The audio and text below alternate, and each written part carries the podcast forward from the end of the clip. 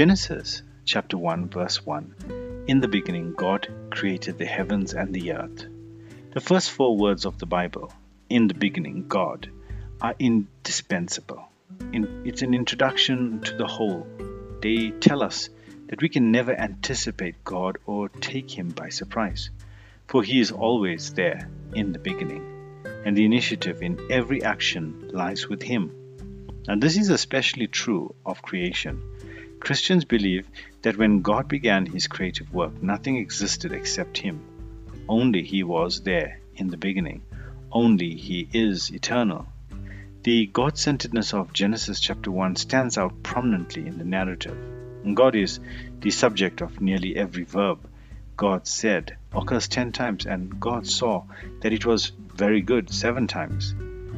We do not have to choose between Genesis chapter 1 and a contemporary cosmological or astrophysical uh, sense of study, for the Bible was never intended by God to be a scientific textbook. Uh, indeed, it should be evident to the readers that Genesis chapter 1 is a highly stylized and a beautiful poem.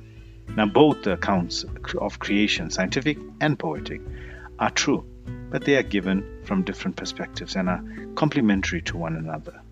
So, in looking at the Apostles' Creed, we affirm that in our belief that God, the Father Almighty, it is referring not so much as his omnipotence as his control over what he has made, but it is created and to which he sustains. He is the immanent in his world, continuously uh, upholding and ordering all things.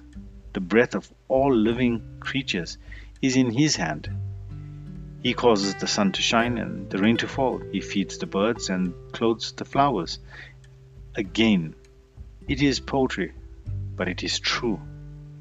Now, the wisdom of the churches that hold an annual service of call it Thanksgiving and of Christians who say their grace before the meals it is both right and helpful, and thus regularly, to acknowledge our dependence for life and all things on our faithful Creator and Sustainer who watches over us, looks after us. Blessed be His name.